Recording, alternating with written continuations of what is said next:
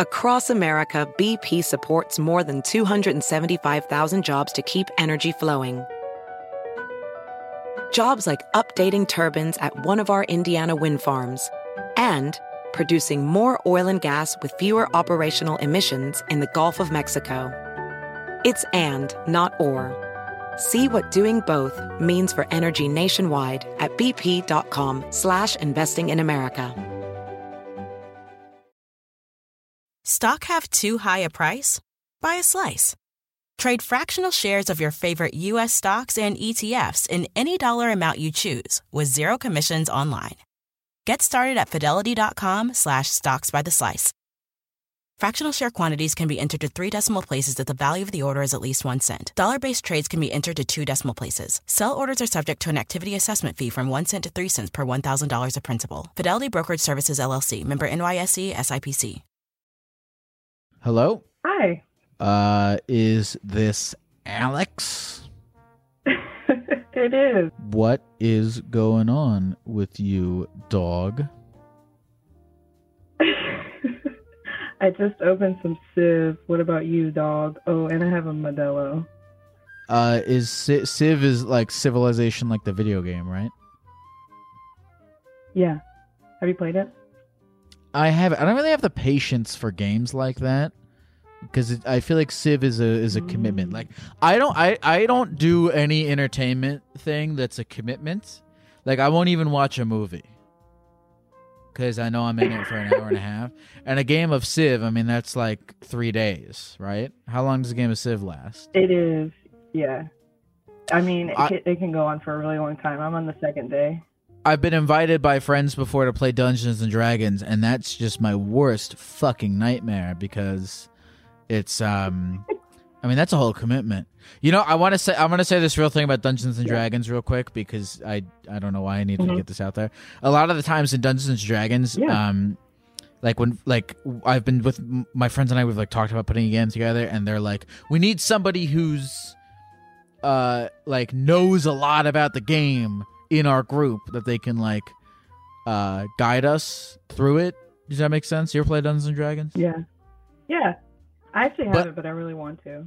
But I think that that's not what you want. You don't want anyone in the group who's knows what they're talking about because then that person's just going to be running everything. You I want to play Dungeons and Dragons with a group of people where nobody knows what they're doing. And that feels like it's more fun than having It one guy be like, "Okay, now you do this, now you do this, now you do this, now you do this." Right. Right. It's way more fun if you figure it out together. Way more fun. Anyway, um, let's see. What is your name? Alex. Um, Alex. It says here that you are a Mhm. private investigator. Tell me about that. Mhm. What is that like? Oh, well, there's a lot of things you can do. Um, right now, I mostly do like surveillance. So, a lot of cheating spouses, trying to figure out if people are cheating on each other. Really? Um, you can do, yeah, yeah. That's actually like a lot of what private investigators do, and they do a lot of insurance too to like see if you lied about your insurance claim and stuff. So back up for a second. I want to get the whole picture here. So you're. well, It says you're 23 years old. Twenty-four. Yeah. 24. So are you? Uh, is this Yeah. a private practice or do you work for another investigator? I work for a company. Yeah, but it's Okay. private because it's not the government Interesting. Okay. or like a government agency. Well, it's funny because I, I feel like pri- when I think of a private investigator, I feel like most of them are like they're like older. Like they're like when I think of a private investigator, I think of someone who's like fifty or something. I am very rare. I'm very rare. Most people are retired police. Yes. How does one become a private investigator? I went to school for criminal justice and I got super lucky. And um, I just asked around to see if somebody knew somebody, and I ended up finding someone who was willing to take me under. Um, but usually you'd go to school and go get your license on your own. So you have to read this huge book. It's really not that big. It's like 300 pages. You read this book and then you go take this test, and the test is ridiculous. It was 100 questions, and um, it was horrible. But yeah, that's and then you find a job. That's kind of it. Why do you need a test to become a private investigator? Because don't you?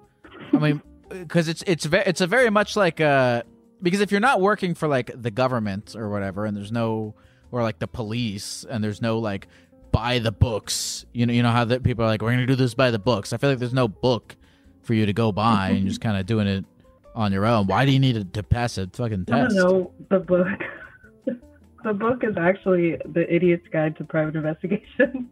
That's what the test is based off of. There's an idiot's guide to Um, like you can just go on Amazon, buy this book, and become a private investigator. That's where I got it. Yeah, I got it That's off of Amazon.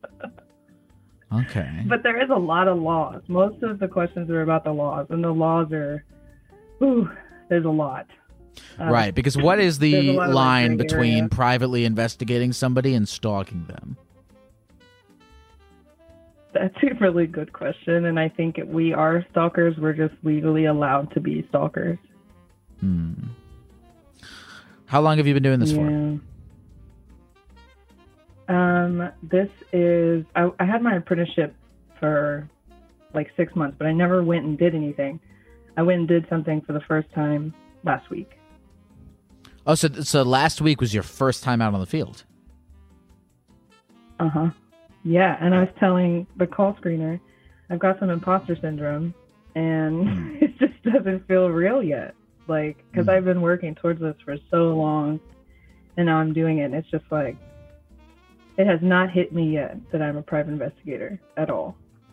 Well, yeah, I mean, you've only done one one thing. I want to I I, I want to get into the the whole imposter syndrome thing, but I have so many other so many questions about your your gig. All right, so Oh, okay, yeah, so how yeah. much are you? What are you? Are you allowed? What what was the case that you went on today? It was oh, I went on a one yesterday that was a custody case, so we're just trying to get somebody doing something that they're not supposed to be doing. Um, the first one that I went on was a cheating spouse case, and so same thing. I just followed her around and um, made sure she wasn't cheating. Hmm. So so okay, let's let's take this cheating spouse one for example. And this is this is this cheating spouse one was this like you were an assistant to somebody else or or this was your case? It was all me. I, I went Hell out alone for my very first case. Awesome. And so I assume you had a lot of cases before that where you were like sort of shadowing a different PI.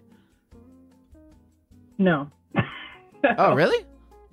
I would think that that's how- what- is that yeah, not how that works, that's what's or- It should be how it works, but I, I don't know. I guess I kind of have this like air about me where people think that I know what I'm doing, and so they're just like, "Oh, she's fine, go do it." Perfect. And it was terrifying. All right, so tell me tell me tell me how this went. Tell me uh I want to hear did they like give you a okay, here's their license plate number, here's their address, go to their house, follow their car, see what's going on type of thing? Yeah, you might as well go get your license. That's exactly what I did. Just talk Okay, to them, tell- get all the information that you can, and then go follow 'em. Just tell me how it went. What did you see? What's the what did you feel? What what, what was what was that that stakeout like? Oh man. I mean, I was really, really nervous because I hadn't done a shadowing before, that I was not in a good position and that I was going to totally blow everything. like, they were just going to be like, who's this chick following me? But that didn't happen. Um, I followed her. She went shopping. She went and got some food. And that was it. She didn't cheat. But um, yeah, I was super, super nervous that I was going to blow the cover the whole time. I, I, I would fucking be too if that was my very first time doing that. I'm so surprised that they didn't have you like shadow a person beforehand. They just sent you on your way. Yeah. But you did it. Yeah, you you found out that they're not cheating. Yeah, So, okay. that's what's so surprising about the imposter syndrome is I keep getting thrown into these situations and it's totally fine, but for some reason I'm like, it's not totally fine. I don't know. Well, I, so, but this doesn't make sense to me because so they hire you to follow this this guy hired you to follow his wife around for a day, but how does he know that she's just not cheating that day? Well, we usually do it multiple times because of that exact reason. How how It's much like, longer are you gonna follow this you know the person for? circumstances have to be perfect i don't know it usually depends on the client you know they might get that feeling where you know oh i'm just i need to chill out um, maybe she's not cheating or they might be like no i know this is a fact and i need to get this for my divorce. So keep going. Because people you know they could they could be cheating every other day. They could be cheating once a month. Like that's what makes the private investigation stuff really hard too is that there's no guaranteed results. We could follow your wife around getting lunch for two months but she could still be cheating. Like difficult Dude, it's so crazy that this is like a legal thing you can hire somebody to do. yeah, you can you can just hire is really somebody to to stalk your wife and it's totally legal. That's crazy. No, I totally Yeah. Understand to why you have all these feelings though. about this. Yeah, you have to hire. You can, as long as they've uh, bought a book from Amazon, read it cover to cover. You can hire them to stalk Yep. whoever you want. That's crazy to me. No, I understand why you have all these feelings. I mean, this is a wild thing that you're doing. I would feel all the same feelings. it's crazy. It is. I'm just wondering when it's going to set in. Like, I've already gone on the two cases. I've been doing the apprenticeship for a while. I got my license. I took that stupid test. Like, when am I going to feel like a prime investigator? Can I ask what? Tell me more about this test. What kinds of questions were on here? Oh man, that test was horrendous. Um, there was so like when you do certain things wrong, you can either get fined or you can get your license taken away. And like some of the questions would be like, if, if you did X thing, would you get fined a thousand five hundred dollars, two thousand dollars, three thousand dollars, or three thousand five hundred dollars? Like they wanted you to know to the T what was going to happen to you when you fucked up in each and every single situation. And then like So, 30 how, how much do you were- get fined "Oh, if your oh, how do you adhesive mustache falls off your face? That's going to be 2 grand, unfortunately. They have okay. I'm sorry. I'm sorry. I'm like I know you are like have like legitimate feelings behind this that you called in to talk Oh, about, but I like I have so many questions just about this thing because it's fascinating to me. You uh, like so okay. So it's legal. Okay, so it is legal to hire somebody to stalk your wife to see if she's cheating, but there are certain things about it that are illegal, and if you do those things wrong the government can fine you? yes. Can you can you or give me an example of like give it give us an example of like a couple things that could go wrong that you might get fined for? Well, I mean, the easy one is confidentiality. You know, like if I walked around telling the names and address and the, you know, whatever of the people that I'm watching, that's a that might be a revoke actually. Um, and then there's like so so much gray area. Like when it comes to GPSs, you know, you'd think that a GPS would make this whole thing so easy. We're actually only allowed to use GPSs if both names are on the car. That's the only circumstance. So if you put a GPS on somebody, not both names are on the car, there you go, fined again. like there's so much random stuff. Oh, so if a husband and a wife both own a car together, you're allowed to track it. Mhm. Yeah, but Wait it has to be the client. Whoever's asking for the tracking has to be on the car. The confidentiality thing is super funny because you're not allowed to disclose. So uh, if a client comes to you and says their name and all this, you're not allowed to tell anyone. But your whole job is to find confidential information about other people and tell it to your client. you know, I hadn't thought about it that way. That's pretty hypocritical. Yeah, yeah. We're we're allowed to dig into other people's business, but we can't we can't be the information or I guess we are the information source. I don't know. I don't know what we're doing. This is so interesting to me. Okay, so tell me about. You said you went on two cases. One with the guy and his wife, and you followed her all around throughout her day, and you didn't find anything. What? Um, what was the second case? It was a custody. Uh, so trying to catch somebody doing something they would look bad if she had kids with her. Um, and same thing, you know, a bunch of nothing, which is another crazy thing. Like I got paid to sit in a parking lot for four hours and wait for her. Did you bring like binoculars and shit like that? Like it's a, like a legit stakeout? Yeah, I, ha- I have a bag and it has a has a it has a disguise in it. Uh, it has a Oh, so I was I was right about the stupid mustache thing. You have an actual disguise.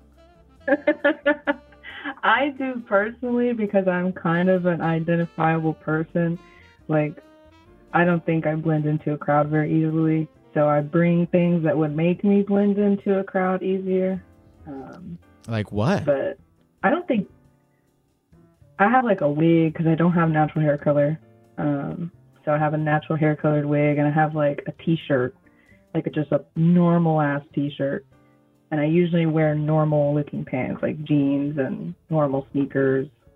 Um, and then I wear a hat because the wig kind of sucks, so I gotta hide that the sucky part of the wig. Um, and I think that helps me blend in a little more. Just just look a little more normal. I have to hide my tattoos as well. Do you have a trench coat?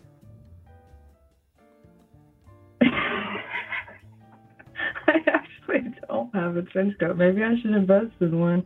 I don't. I feel like that would make me look. If I went out as myself and I put on a trench coat, I think everyone would immediately know I was a private investigator. It would just be So, written all over me. This the Especially if I had disguise thing is interesting to me because okay, you say you have to cover up your what what color's your hair? Is it like is it like a like green or blue or something that makes it like stand out? Yeah, right now it's um, blonde and pink and purple and blue. Blonde and pink and purple and blue with tattoos. Why would you have to cover up the tattoos? Would the tattoos like make it I feel like when I think of a private investigator, I don't think of someone I don't it doesn't it doesn't seem like a tattooy kind of job. it's because of the copy feel to it. Yeah. Um, it, it it's really like it makes me identifiable so if the person had looked at me and they had happened to look at my tattoo and think oh that's cool Ah, yeah. if they saw it again then i'd be Yep. busted Yeah. i mean i might not be no, immediately makes- that- busted but the more they see me yeah Right. Right. No, that that makes perfect sense. If they see if you have like a sort of descript look and they see you multiple times, they're like, "Wait, why the fuck does this person keep popping up?" yeah Interesting. hmm yeah and that, this is that happens quickly Well, I'll say this. You know, I know that you you're having these feelings. Not a single feeling that you've brought up, uh, you know, on this phone call, in the context of what it is that you are doing, seems remotely abnormal. Like, yeah, you know, if you've never ever shadowed a person before, and you're like have this job where you're like a fucking super spy, and you've never done it before of course you're gonna feel a little bit nervous the first time. If it's your first time, of course you're gonna feel nervous. Yeah. I would feel nervous as fuck if I were doing what you were doing. So I don't think anything that you've described is anything other than a, a very normal part of this process. If you could, if, if you could call any part of this process uh, normal, I mean, it's a, it's a crazy thing that you're doing. What what brought you to want to do this? Oh, I always wanted to be a detective, but I have never wanted to work for the government, um, any sort, and you know, on the cop level or federal level. And the only other option is private investigation. so these the the guy with the wife and the guy with the the, the kid do, are you gonna follow up with them at all like do you have like a like are they gonna say you yeah, out well, on another probably. on another stakeout Yeah, I think so. Um, I haven't talked to the boss lady about them yet. Actually, I know that the child case is still going, and I think I'm going back out to the cheating guy on Thursday. But I know I'm going to have somebody with me that time, so that's going to be really nice.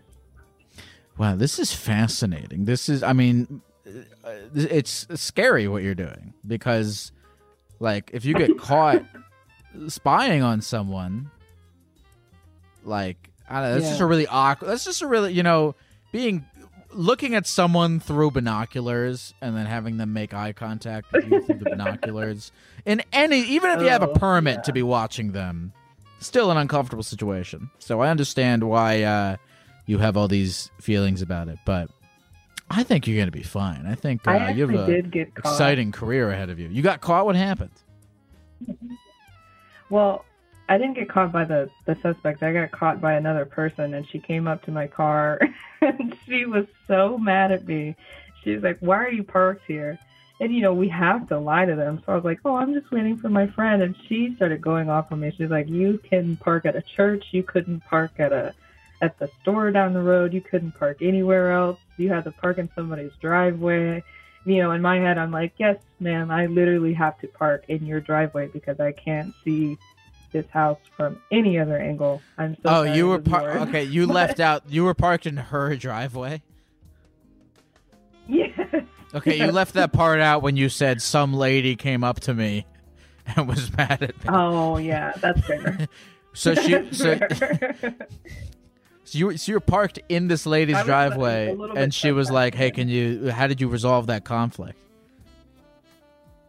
oh, I just left because she started taking pictures of me, and I was like, Yeah. okay, well, I'm gonna leave. So I Um, did. well, Alex, I'm very happy to hear that you have this uh, cool job. I'm so excited for you. Of many more, int- your whole your life is like a fucking TV show now. That's exciting. I know that you are feeling some imposter syndrome, but I I couldn't feasibly imagine you feeling anything else with this kind of job on your first day. so I don't think it's abnormal. And I think a few years from now, when you have hundreds of cases under your belt, um, you know, I think you'll be you'll be a hardened veteran. You have now inspired within me and possibly many other people listening loads of paranoia that uh, any parked car that they see in their peripheral vision is a private investigator that is spying on them. Oh boy, So, thank you for that gift. I would say that the chances are probably somebody doing something illegal more than it being one of us, but but not to you know not to inspire the paranoia, but Is there anything you want to say to the people at the computer before we go. Alex? Um, well, it's kind of lame, but do what you want to do. You know, if you want to be a private investigator, go do it because it's totally possible. And if you want to be a musician, go do it. It's all possible. Just do it. You know, I don't You think that's going. lame at all coming from you. I think that uh, you're you're definitely living proof that uh, you can, if you if you can dream it, you can do it. That's right. Thank you, Gecko. Of course. Thank you for calling, Alex.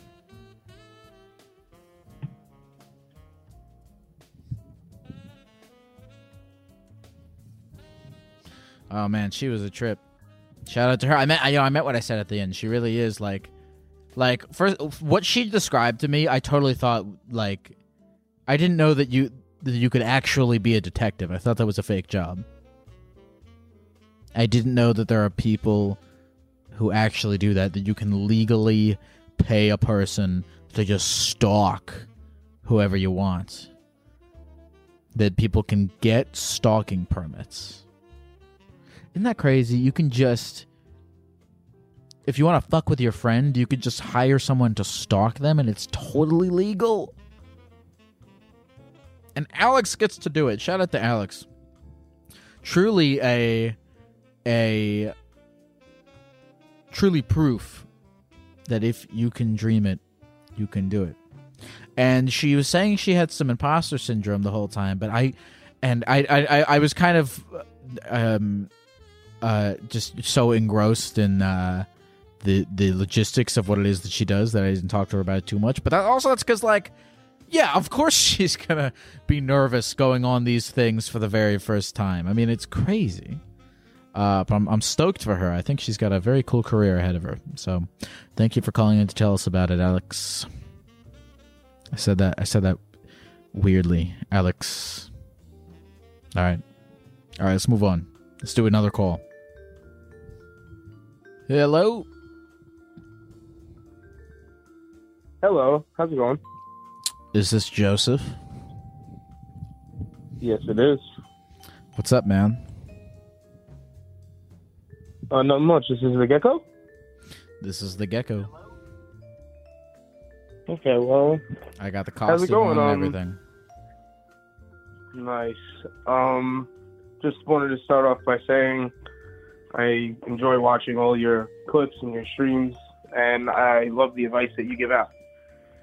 Thank you, man. I appreciate you. So, I'm calling in today because I wanted your advice. Um, I grew up in a house full of girls, and one day, um, they had me like put on a dress and you know some makeup as a joke, and I realized that in that moment that I actually kind of liked being like that, and I kind of always played along and in my own time. Um, I would dress up in, you know, some of my sister's clothing. But now and today with me and my um, wife having an apartment and stuff, um, it's been harder, but I still carried it on. And um, I actually um, have a group that I go to on the, the weekends. And she's been, um, I feel like she's been catching on lately.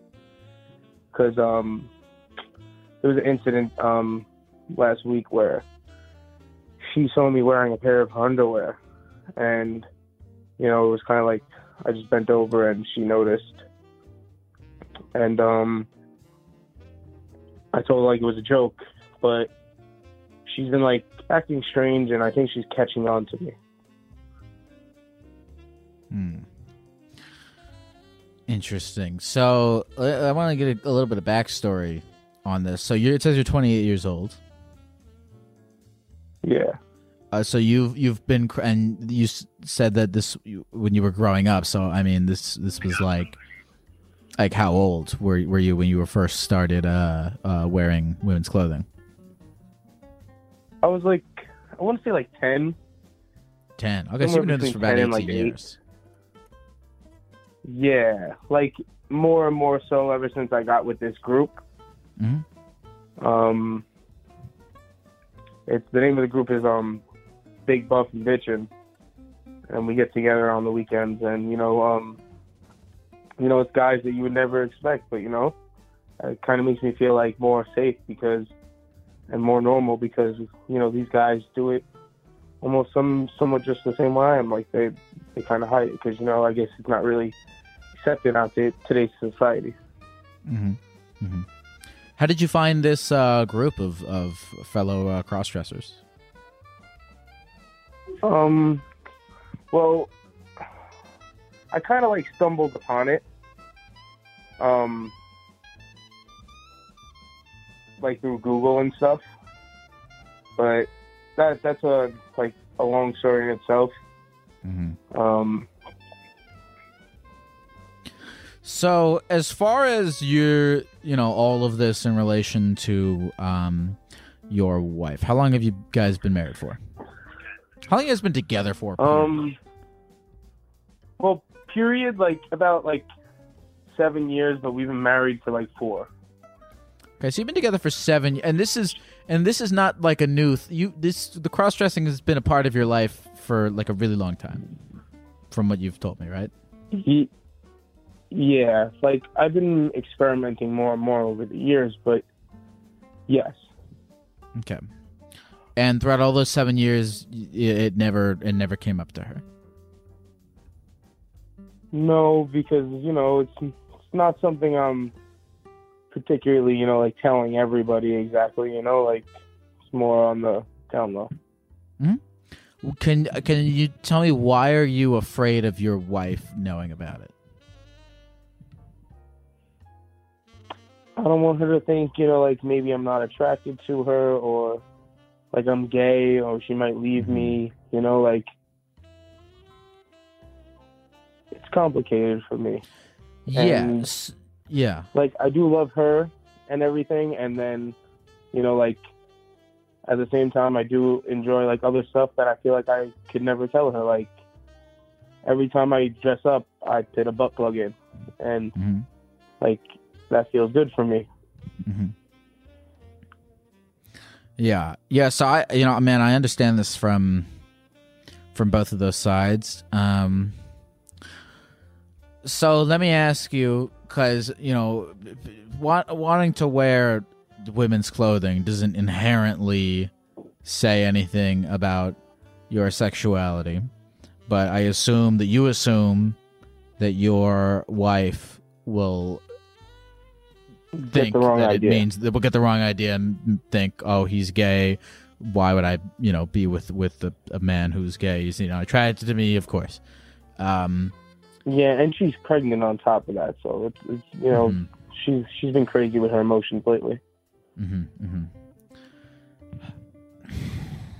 You know, my opinion is, um, I mean, look, I don't. If if if you, so tell so tell me this. So you are attracted to your wife. You are in love with Of your course, wife. There's no sort of like, oh, I might not like girls kind of thing. You you you are attracted to your wife, and this cross dressing thing doesn't have any effect on your sexuality. I just don't want her to feel like you know like I'm prettier than her sometimes, or like you know like like she has you know like anything to worry about. Um, so if you're married to this woman and you've been with her for seven years, it's important for her. I feel like it's important for you guys to have a level of communication with each other where you feel like you can adequately explain this to her. It might come as a, bit of a shock, you know, especially if you guys have been together for seven years and this has sort of been a part of your life for a long time. It might come as a shock to her that you've never talked about it before. But I think if you're married to this woman and you're about to have a kid with this woman, you guys should be at a level of communication where, you know, you should be able to be like, hey, I like dressing in women's clothing. That has no effect on, you know, my sexuality. That has no effect on how I feel about you. But it is a thing about me that I've been hiding because I feel like you'll think this and you'll think this and that. But I'm telling you this. You know, she should be able to understand that. You guys should be able to have that conversation. I, I, I understand the fear behind wanting to have that conversation. But if you guys are getting married and you're having a kid, I, I feel like your relationship with her should be such that you guys should be able to talk this out. I mean, what do you think of that? I I I mean I hear you, but um the thing is like you know like I know my no no offense like I know my girlfriend best. You know what I mean? Oh yeah, sure. my wife and um uh like she's I don't want to say she's homophobic but she I know she does not like the idea of like gay people. She believes to each his own or a- anything else like that but I feel like she might think like I'm a weirdo and I don't feel like a weirdo. I feel like you know like I'm just trying to be myself and hmm like just have experiences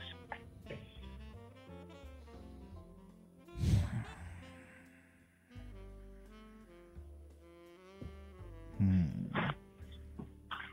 So you you think that your uh-huh. wife will judge you heavily for this? I think she would she would run for the hills You think she I mean, run- especially would if run like for the she hills? asks to see me. If I mean, what girl wouldn't? I don't know. Like, if she saw me I, dressed I up, wouldn't go. I wouldn't. I wouldn't. Go ahead. Tell me what you're gonna say. No, like I feel like if she to see me dressed up, and then you know I come out like you know like in my tight leather clothes that I like to wear, she's gonna just walk away.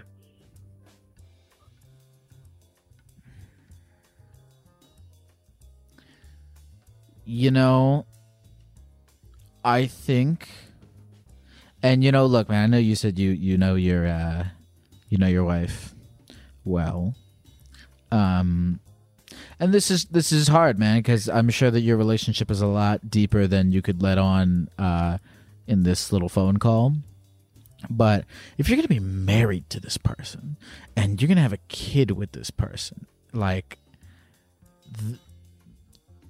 I, I, I feel like they should be able to accept you for who you are. I mean, that's one of the like. I mean, for me personally, everyone has their own little thing, but you know, uh, that that feels like a major tenet of marriage. Is like you you you are are accepting of of of one another. I feel like, and that man, you know, I feel like you deserve somebody if you're gonna get married and have a child with them. You deserve somebody who fucks with you for who you are. Uh, I mean, if you guys have been together for seven years, I mean, I, I like I get it if like you've been dating for a month. If you know, she's like, yeah, I don't know how comfortable I am with this. I'm I'm out. Like, you know, sure, whatever. But I mean, if you guys have been together for seven years, I I feel like the relationship has evolved to a point where you know you, you should be able to talk about this. Again, I don't know your relationship, but it, it does pain me because I feel like you deserve you do you deserve a person who you know won't think you're weird for this kind of stuff. I mean, maybe if she was like, I, you know, I don't mind you doing this, but I don't want to see it, or something like that. You know, maybe that's a workable situation, but I don't know. I don't feel like this is something that you should have to hide if it's you know, if this is your wife we're talking about. What are, what are your what are your thoughts on all this? Because Yeah. I, you know, I'm just I'm just I'm just talking shit.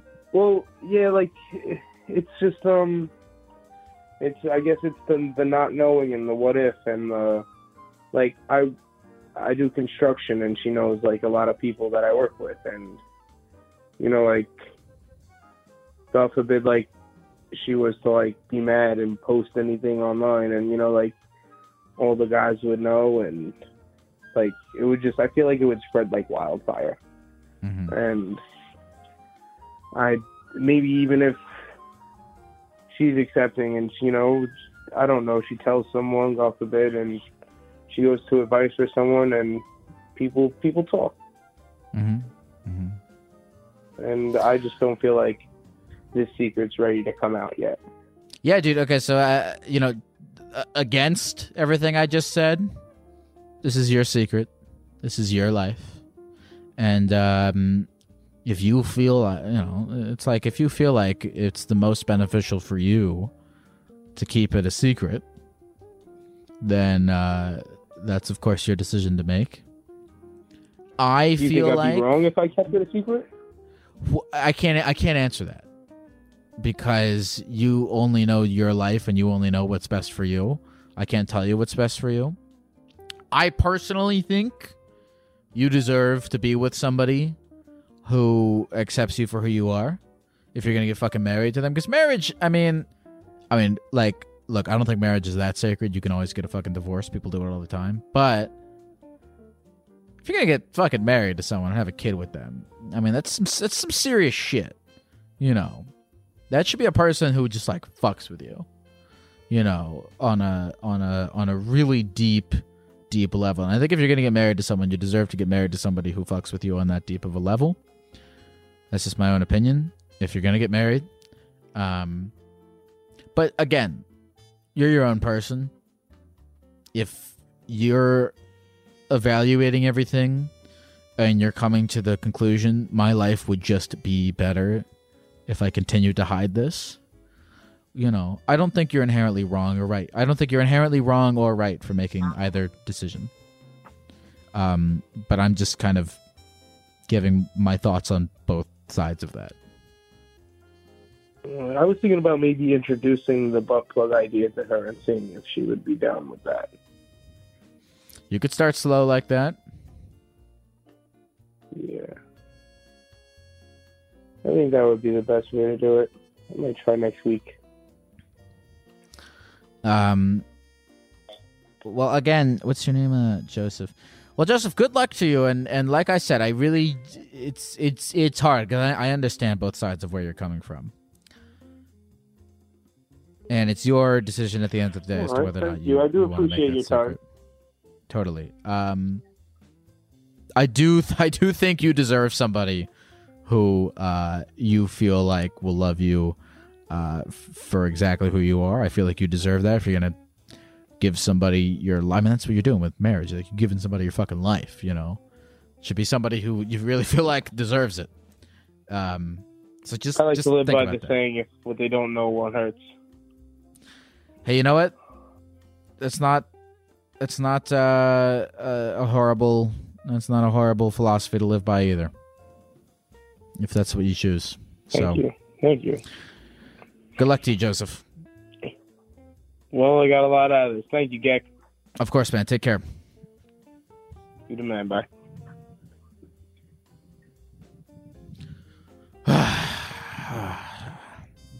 Ah, that was a tough one. That was a tough one. Um, let's see. It is very hard. You know, it's it's hard, right? Because I get on here and people call me and they tell me these things, and you know, I have my thoughts of what I think. Oh, you should have. You should have. If you're getting married to someone, you know, it should be someone who accepts you for who you are. You know, it's easy for me to sit here and say that. I do believe it. I really do. I really do believe that. That if you're gonna give somebody your fucking life, you're gonna marry someone. I mean, Jesus Christ. You know, it should be somebody who accepts you for who you are. But that's an, you know, easy thing for me to say over the course of this 15 minute phone call because I'm not living in the fear, the the visceral emotions of it that this guy is living in. And he in you know overcoming and you know very it very well could be that overcoming that fear is too much for him and he he looks at his life and, and from a logical point of view says it just would make more sense to keep this as a secret it would just make me happier if i can have this little thing if i can go to my little group I can have fun there. I can do my cross dressing, and then I can have my other life with my wife who has no idea. I can have my other life with these construction worker friends. They have no idea, and that just makes me happy. And I just want to keep it like that. And you know what? I, I tru- truly, truly, I would, I wouldn't fault him for doing that at all. I wouldn't fault him for doing that at all. So, I, you know, I just hope he makes whatever decision is the best for him. Okay and scene. Let's take another call, baby. Hey, folks, this episode is sponsored by funlove.com.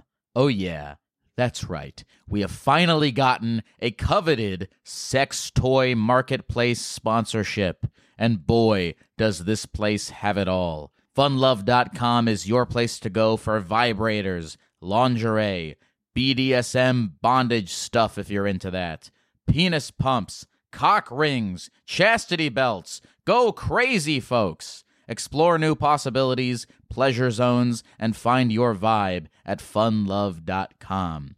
Funlove.com is a leading online retailer of sensual health and wellness products, offering a wide array of premier brands of toys, lingerie, and accessories. And for a limited time, Therapy Gecko listeners can save 30% off their first order by entering the code GECKO at checkout.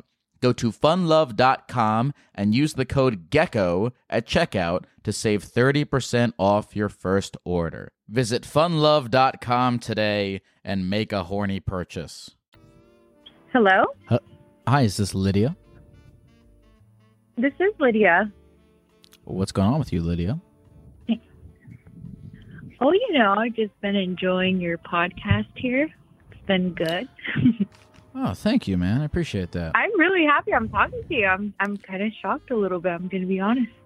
I'm stoked to be talking to you too. I, I uh, I'm really enjoying the stream tonight. I'm enjoying talking to people. Some Oh. nights feel very slow. Some nights, uh, you know, my energy is off, but I feel very good. I feel really good tonight. So I'm grateful for that. I'm grateful Oh, for any moment I get to have where I'm I'm feeling attentive and and and happy in the moment. So that was a little corny of That's me to good. say. You got to but I always live it. in the present. Can't take it back now. it's been said. Uh, how can I get you, Lydia? Yeah, so, you know, I just kind of wanted to get a little bit of your perspective. Um, I haven't, you know, talked to anyone for about four years and and I never went on a dating app. So first time I went on Tinder, I met someone pretty interesting. And it's the only person I ever met on there. Um, so yeah, this person, you know, very smart, um, taught me gardening stuff, like very smart. But as I got to know him a little bit more, I discovered he likes some very interesting things and then he has some suspicious behaviors. So I guess I'll start with like the smaller stuff. Like he only likes, we're both 30 years old. I feel like Snapchats for like high schoolers, he will only communicate through that. Mm. I got his number like months later after I knew him because I thought it was kind of weird. You know, like, how do I not know this guy's number? So he gave it to me. And then one time I sent him a message and he like freaked out, like, no, only message me on Snapchat. And I was like, okay. Then he pays everything in cash. And then, so like for everything, like we'll go on a little mini vacation, all cash. If like gets an Uber to my house or something, like he won't use the app. Like he, I'll order it and then he'll get here and pay me cash. Um, so like, or he'll say like, you know, Lydia, if anyone bothers you, like I'll take care of it. I don't even know what that means. So I don't really know a lot about him. He's very nice to me though. Um, so it's just been very interesting. And, you know, as I started doing other stuff with him, like I discovered he likes wearing girl underwear and other things. And I think what kind of, you know, like made me feel like not so positive about the situation was just the way it was presented to me. I always go, you know, like it's not what you say, it's how you say it.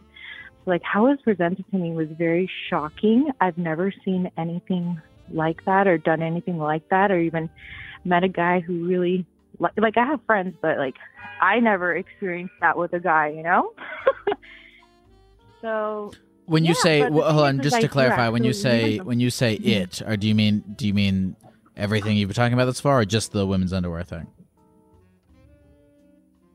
Well, aside from like the, I don't know how much I can say here. You know, like aside from the woman underwear. Oh, like, he you mean like in terms of you can say whatever you want on here. Okay, so okay, so it started small. So first he told me like, can you stick your finger in my behind? And I was like, okay, like I never had a guy who asked me that. I'm like, sure, whatever, I'll explore, you know. And then it started going to butt plugs, and I was like, okay, yeah, okay, yeah, I'll do that. Then one day we were like kind of in, in actually, you know, having a good time, and then he's just like, oh, you know, I want to show you like the porn I like. And I was just kind of like in shock because I was, you know, a little distracted. So he just showed it to me. And then he's like, Isn't this just like a beautiful girl with such a large, you know, cock? and after that, I was, I was kind of like, uh, like surprised because I was not expecting anything like that.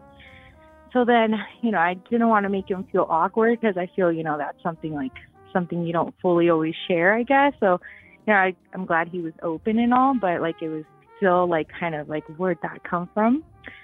And yeah, so I didn't really say much about it. But then after like the whole thing, I like kind of like thought about it and I was like, me, do you kind of feel a little insecure? Because, you know, I'll never have a penis. Mhm. I'm like, these whole times that we've been doing things, like, has he imagined me with a penis? Like, you know, he wanted me to get butt plugs, put my finger in him, and then he'll like suck my finger and say it's like my girl cock. I didn't even know what that was.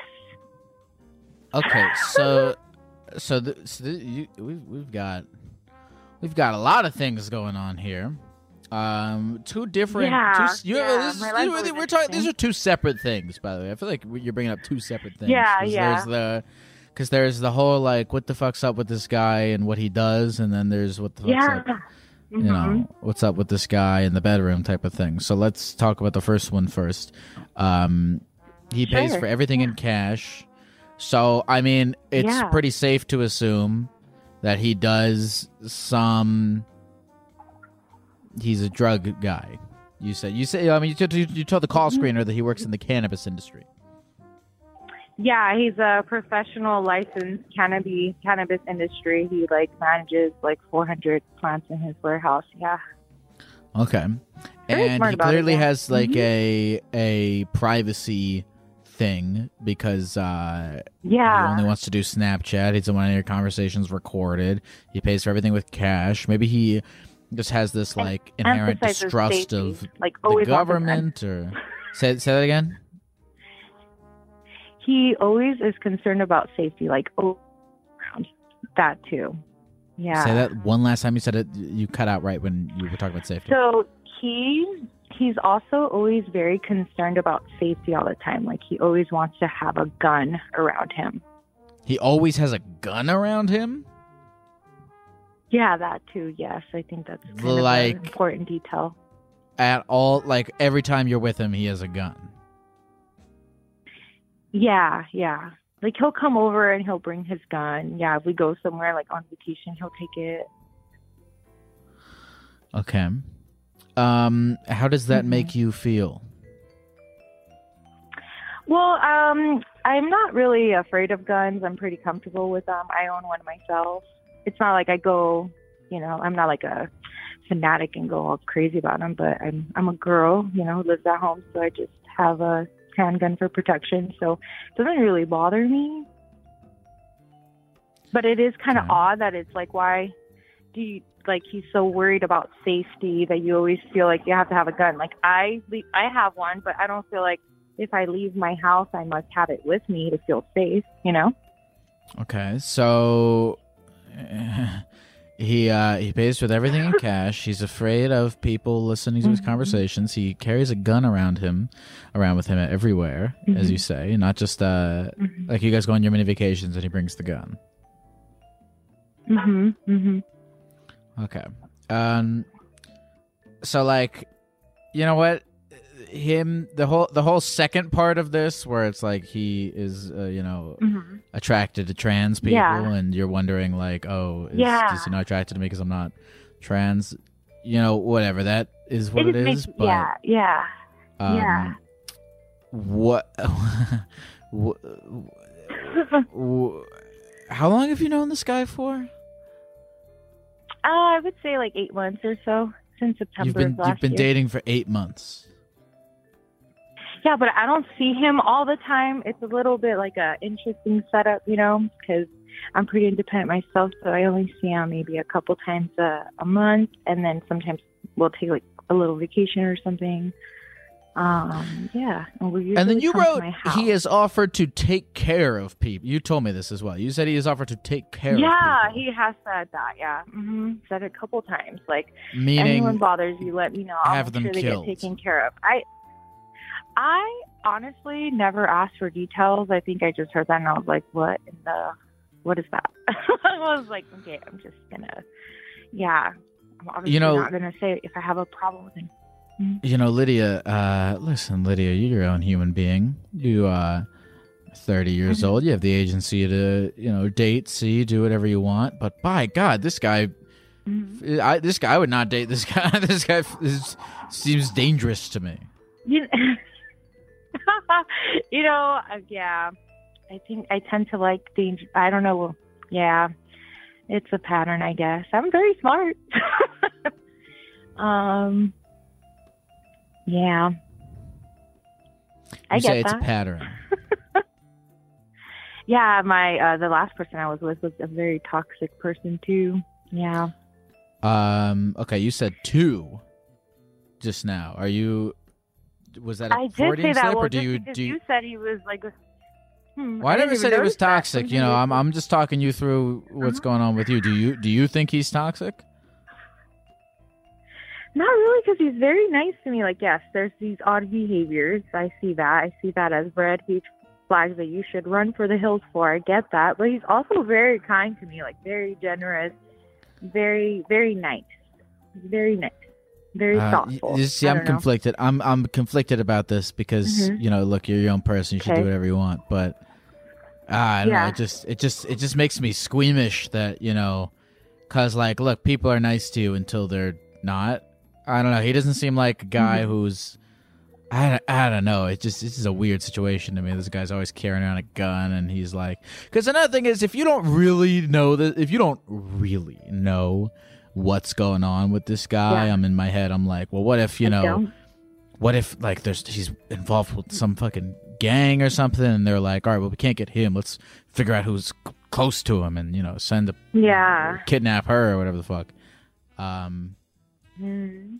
I mean, look, I'm not gonna tell yeah, you it's true. I'm not going to tell you it's not safe. I'm not going to tell you it is safe. I, I I don't really know. I really can't gather that much information over this 11 minute phone call. But um, Yeah. well, let me ask you this: You called me And I don't know if this is just like something that you just like, oh, I called a gecko. Let me think of what I have to talk about. But it, the fact that you called me shows that there is some inkling within you that's like, it's a little bit skeptical yeah, of this whole situation. get away. Let's talk. Yeah. Let's talk about this gut feeling. What's what's this gut feeling saying to you?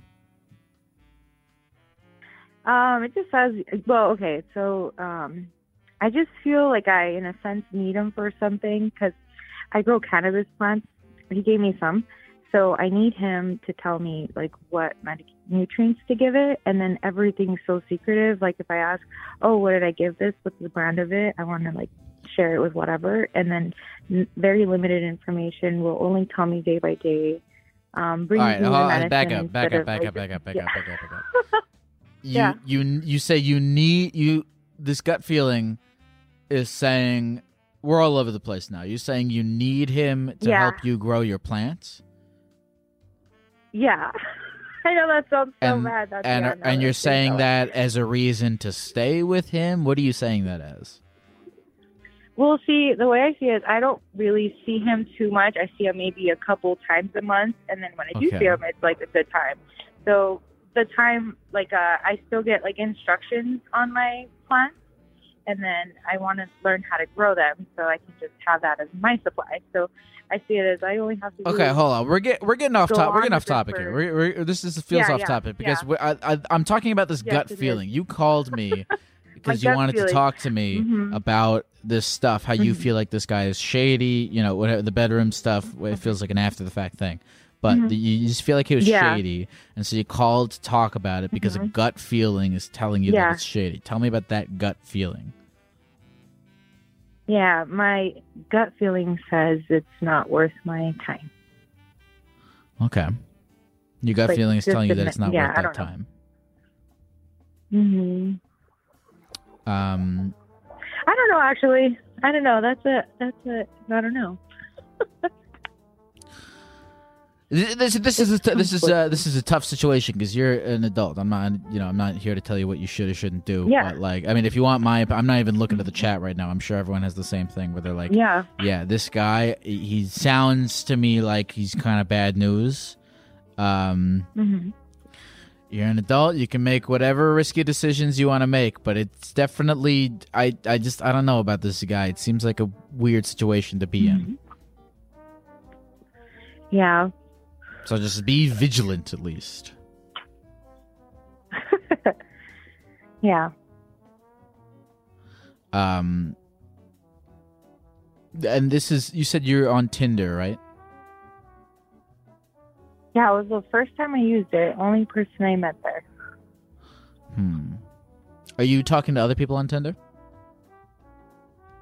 No, I I only like to sleep with one person at a time.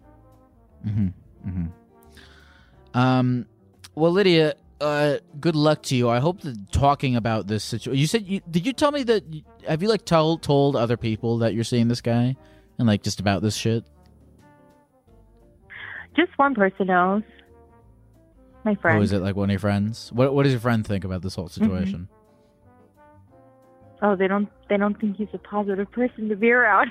okay, all right. So now we have two perspectives. Um, right? Because I'm a, and this is a bad sign too. Because I'm thinking like, well, shit. If she's gonna break up with him, like, I'm almost, I'm like, dude, I'm scared about like, how are you gonna leave this? Because this guy just seems like he's a. Ugh. This is messy. Because be if I'm you. I'm like, okay, cool. Because I, you know, I'm just thinking about like if you're gonna leave this, like, is he has he ever ever been like violent or weird or just a little No. shady? No, just like the the communication thing is kind of off. You know, like the cash thing. Um, that's it. But yeah, I don't really know a whole lot about him, so that's kind of odd too. Mhm. Um, yeah, he just he's very nice to me, very generous. I don't know, very nice person. Well, um, he well, Lydia, also likes weird things. Well, Lydia, uh, you know, look, man, be vigilant, uh, all that stuff. Um, thank you for sharing. Uh, is there anything that you want to say to the people with the computer before we go? No, thank you for listening. I think listening helps, more than you know. Awesome. Thank you for calling, Lydia. And thank you. All right. mm, Bye. Would I personally date a guy who brings a gun everywhere?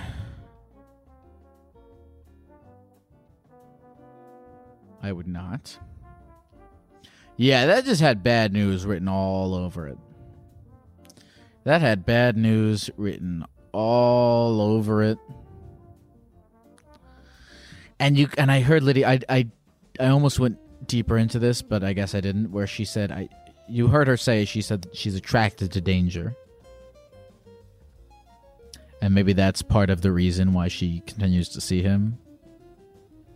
And she had all these reasons. She was sort of justifying it. She was like, "Well, he's nice to me, and I only see him a few months, a few times a month, and and like whatever, you know, she's an adult. She can make her own decisions if she is attracted to danger and wants to do risky stuff. Uh, you know, it's her prerogative. But that just fucking didn't sit right with me at all. Anything with that guy. Uh, I hope she is okay. I hope she makes the right decision. Whatever that may be. Stay safe, Lydia. Okay. Moving on. Across America, BP supports more than 275,000 jobs to keep energy flowing. Jobs like building grid scale solar energy in Ohio and producing gas with fewer operational emissions in Texas. It's and, not or. See what doing both means for energy nationwide at bp.com slash investing in America. Hello? Oh my God, is this me? No, it's me. Lyle? Oh my God, I didn't think I was going to get picked. Hi. And here you are. You're picked. Let's make it worth it. Uh, Can you hear how me, are you doing tonight, Lyle? Joey, I'm doing pretty good. I'm feeling I I to be honest, I'm feeling better than I felt uh, in the past 48 hours. How are you doing?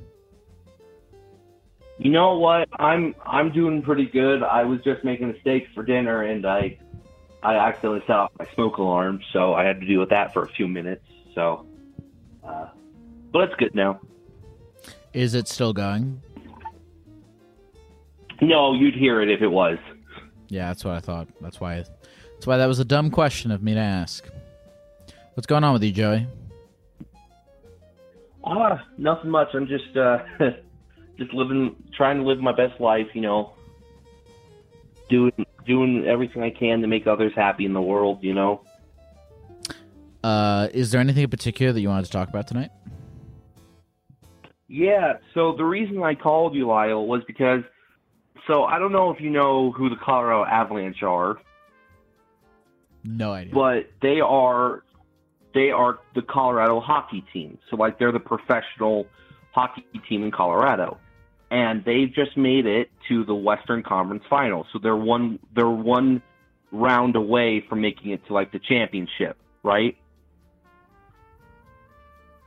hmm Does that does that make sense? Yeah, of course. Okay.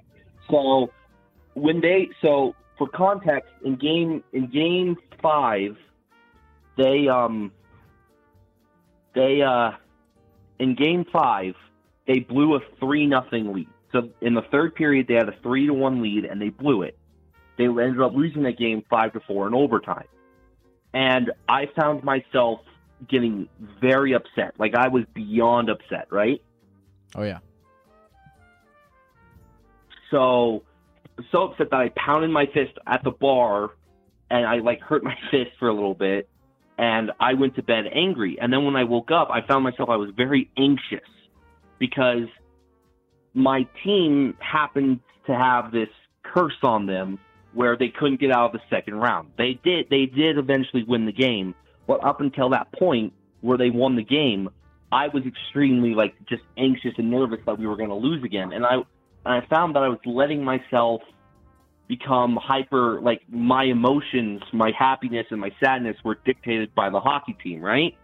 So my question to you is how do I how how should I not get so invested? Because I like have I have a ton of jerseys. I I buy you know I just bought a ticket to game one tomorrow. You know, so like I I am a super fan, but I don't want to have my emotions connected to it. You know what I mean? Yeah, man. It's a, well, you told the call screener that you feel like your obsession with sports is letting it, uh, letting you know, affecting your happiness and your emotions to an excessive degree. Um, yes, yes. So, uh, I feel like sports is like with all things, you know, an escapism. You know, because you're you're emotionally invested in something, and it feels kind of good to care about shit, be emotionally invested in shit, and that's why people get invested into sports is because uh, there's something to that. Uh, and I guess the Right. problem, and you could say this about a lot of things, but it becomes a problem when you get so emotionally invested into this thing that is not worth being the sole focus of all of the emotions that you have to invest. Right? That's the problem. Um so I ask you, what else in your life do you have to become emotionally invested in? Well, um, well, I I kind of just got a boyfriend, so I have that, but he's an hour away from me, and I can only ever I can only see him like every other week because you know gas is expensive. Mm-hmm. So you know I'm trying to. uh So I have that, and then I have a couple. I don't know if you've heard of the shows called Hazbin Hotel and Helluva Boss. No. They're on YouTube. They're free to watch. So, Hazbin Hotel is about the Princess of Hell. Um, they have like a purge in hell every Well, year. uh, They- hold on, hold on. you're- You, you don't have to. You don't have to tell me what the what the what the show is about. But are, are you saying that those shows are what you've what you're becoming emotionally invested in? Yes, but the problem is the season finale of, of one of the shows is taking a while to come out because it's an independently funded show, and then the other one, the other one is uh, um, is is it's still coming out. So I'm kind of Okay. invested in that. Yeah. What do you do? What do you do for So, for yeah, a I- living? or are you in are you in school or do you work? Uh, I work at this place called Microchip. Microchip. Um, Uh, man, people are people are mean in chat. They're saying I need. Don't. Yeah, yeah, yeah, grass. wait, I wait, do wait, touch wait, Joey. Joey, Joey, Joey, Joey, Joey, can you hear me? hmm Joey, please don't read the chat. Please put the chat away, and we'll just you and me talk. Don't worry about what they're saying. They're not real people. They're just spots. This is all, and you're not real All either. right. The callers aren't real. I'm not real. None of this is real. We're all a dream in my head. Don't read the chat. Can you hear me, Joey? Yes, I can hear you. Sorry. Don't listen. Sorry, Lyle. li- no, it's okay, man. Don't worry about it. Don't listen to anything that they said. Okay. Um. All right. So you have the you have your boyfriend. You are you, Yeah, you so- work at this place called Microchip. Tell me tell me more about your job. What do you do there? So it's it's kind of hard to describe what I do there because it's like I, I literally make microchips. So I'm in a clean room. Um, like I'm wearing a bunny suit, which is kind of like a hazmat suit but white, and like you have to put boots on, you have to put glasses on, what the whole spiel. Okay. Do you like your job? Not really, but it Mhm. pays very well, and it's a very Okay. prof- it's like a very professional job. Okay. That's fair. So you, So, you don't like the job know, itself, but you like the status and the money, which is fair. Right. Okay. Um. So you have your boyfriends, but he lives an hour away. Do you, do you have do you have friends? Yes, I do. Um, they're they are they're very busy because they deal with a lot of um crap themselves. Sure. So I I don't really get to talk to them that often, and we do hang out at a club meeting like um at like a, a club every every other Wednesday that I can make it Awesome. um, for for for a card game. Awesome. Um, so you have your card game club every other week. That's great. Um, you have this job which you seem like you're proud of and it's making you money, but you don't like the job that much yourself. You have this boyfriend.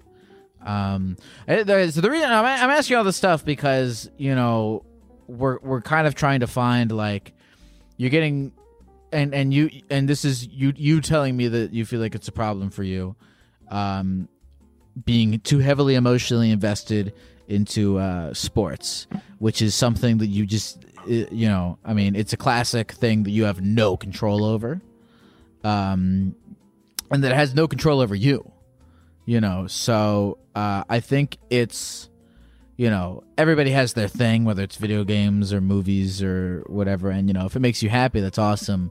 But you know i think you you also understand that like there's uh uh you know you want to limit your amount of emotional investment in in this kind of stuff uh before it gets like too real because you, you're describing it as getting too real um and find better things to be emotionally invested in. And your relationships are great things to be emotionally invested in. You know, you, you, your friends. Uh, I love that you have this card group of people. I think that's awesome. Um, I love that you have this relationship that's that's new that you seem excited about. That's awesome. Um, you don't seem too invested in your job, but that's that's okay. Not everyone has to love their job. But I guess I'm trying to think of like what are some productive things for you to get emotionally invested in that aren't just uh you know sports or uh or entertainment necessarily? Yeah, and see, see, that's the problem because I, funny, funnily enough, I do have a real therapist and a psychiatrist, and we, we talk about these things because I, I do, I do take antidepressants and stuff, but Mhm. the problem is like it, they like all they help me do is like get out of bed really, and then it's up to me to determine what to do, Mhm. and I'm not a very interesting person. I live Mhm. kind of in a I live in a very beautiful city where there's a lot of nature, outdoorsy stuff, and I'm not a very outdoorsy person.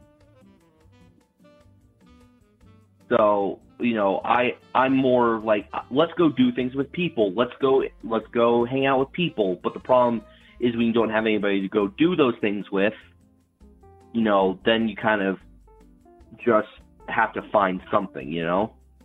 Mm. Hmm. Okay, so you say you're not a very interesting person. Do you do you genuine question, do you want to be more interesting? Well, I mean, yes and no. Like I, I want I want to I want to be a good enough person and an interesting enough person to be able to make an impact on the world where I can make people smile, make people happy, just, you know, be mm-hmm. a light in people's lives where they don't have one. I But think at that's the same awesome. time, I the think problem well, I wanted to that- just say right there. I, I just want to say right there. I think what you just said, that goal, I think that in and of itself is a thing that is worth you becoming emotionally invested in. Is the the idea of that and how you can execute upon that idea. Does that make sense? Mm-hmm. Because um, So like try and find try and find a way to get involved in like local community and stuff, right? Yeah, I love that. I mean, yeah, that's that's one of you know a billion different ways that you can satisfy that goal right there. I'm a big fan of the general the general idea that can uh, be filled in many different vessels, such as getting involved in local uh, shit, like you just said. Um, so I think that right there is a great thing to be emotionally invested in. That's not necessarily, um, you know, uh, sports or or entertainment. Um, tell me what what else does your therapist tell you when you bring all this shit up to them? So my therapist, um, I actually my last meeting with him was like two weeks ago because I can't afford him anymore because he's Mhm. he, I have insurance but he's out of market so I have to pay out of pocket for him.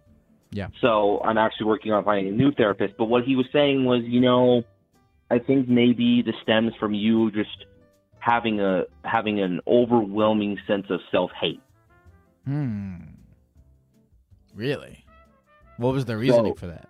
because because I do have an overwhelming sense of self loathing, self hatred, self pity, you know, stuff. Sure, sure, sure. Right. And you know, I, and you know, I look at people like you, Lyle, and I see the great impact you're having on your community, and I, you know, that's what I want to do. I want to help people, even if it's just talking. You know, just talking to someone, even for five minutes a day, can pro- maybe save someone's life. You know. Mm-hmm. Mm-hmm. Yeah, man, I, I I appreciate you saying that. I think um well I think that's awesome. I I, I think that if if you get anything out of if we can take this call down to a thesis of it for you to like think about with all this shit, I think that right there is the thesis is is, you know, great. You have uh and I've talked to people a lot about this before. You have like this central idea that you want to help people. That's a great. It's a fantastic foundation. Not not necessarily that idea itself, but just to have any idea of what you want to do while you're alive.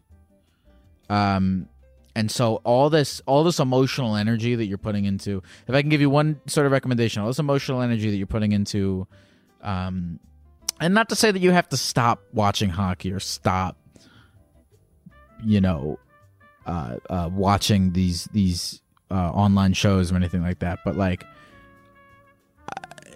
I would take some of the emotional energy that you're putting into those things and put it into really sitting down and thinking. Like I would like, dude. Even if you wrote out a list on paper of like, okay, I want to help people. I want to give back to the community in some way. What are concrete ways that I could do that? Do, do, does it involve going on fucking Facebook events and finding when people are picking up trash at the local park? Or does it involve going on YouTube and making videos talking about your experience with your self hatred and how that, you know, you sharing that might be able to help other people? Whatever it is, just like taking some time to brainstorm and really think about actionable ways for you to accomplish this central idea that you have um, i think would help. Um, and i think that and i'm not a real therapist i'm not going to tell you anything that your real therapist you know whatever but i think with the self-hatred thing i think we all deal with a little bit of that.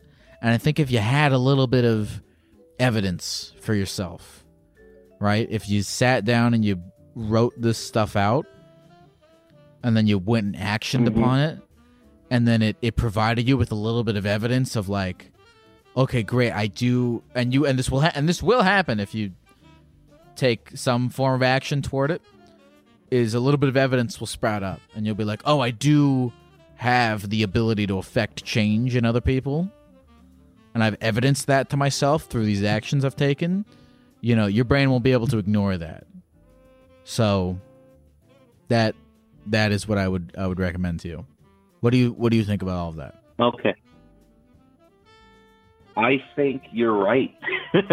um, I think that's that's some of the best advice I've gotten in a long time, and you know, I really I, I can't believe it's coming from a gecko. So, I, I I fucking can't believe it's coming from a gecko. but Lyle, thank you, thank you so much. Of course, man. Um, Joey, of course, of course. Um, what's the name of this team again? The Colorado Avalanche. Colorado. Okay, I'll be keeping an eye on the Colorado Avalanche, and um, I do hope you take the time to think about actionable ways to, you know, go off on that idea because uh, I believe in you, Joey. You sound like a sweet guy, and uh, you know, I'm wishing you good luck on your journey. Thank you. Awesome. And people, don't forget to tip your bartenders. Cha-ching, baby. Have a good night, Joey. Have a good night, Lyle.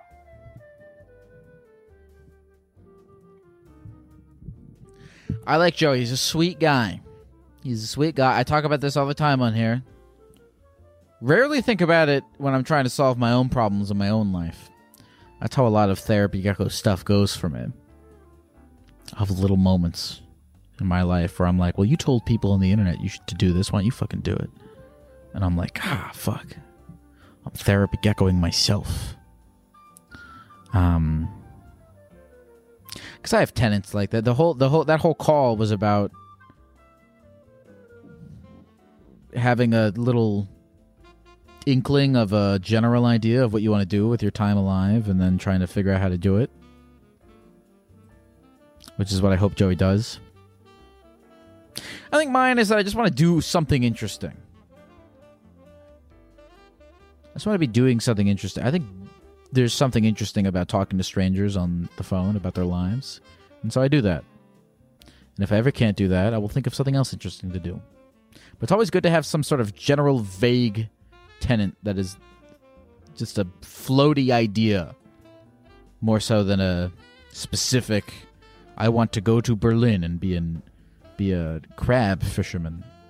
Because then, when you're banned from Berlin and you found out you're allergic to crabs, you're fucked.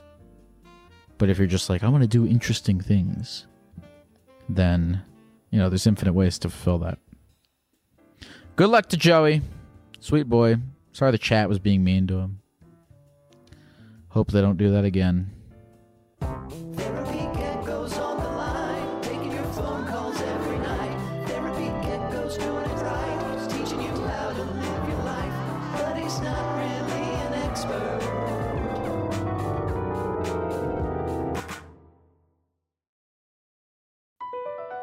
BP added more than $70 billion to the U.S. economy in 2022.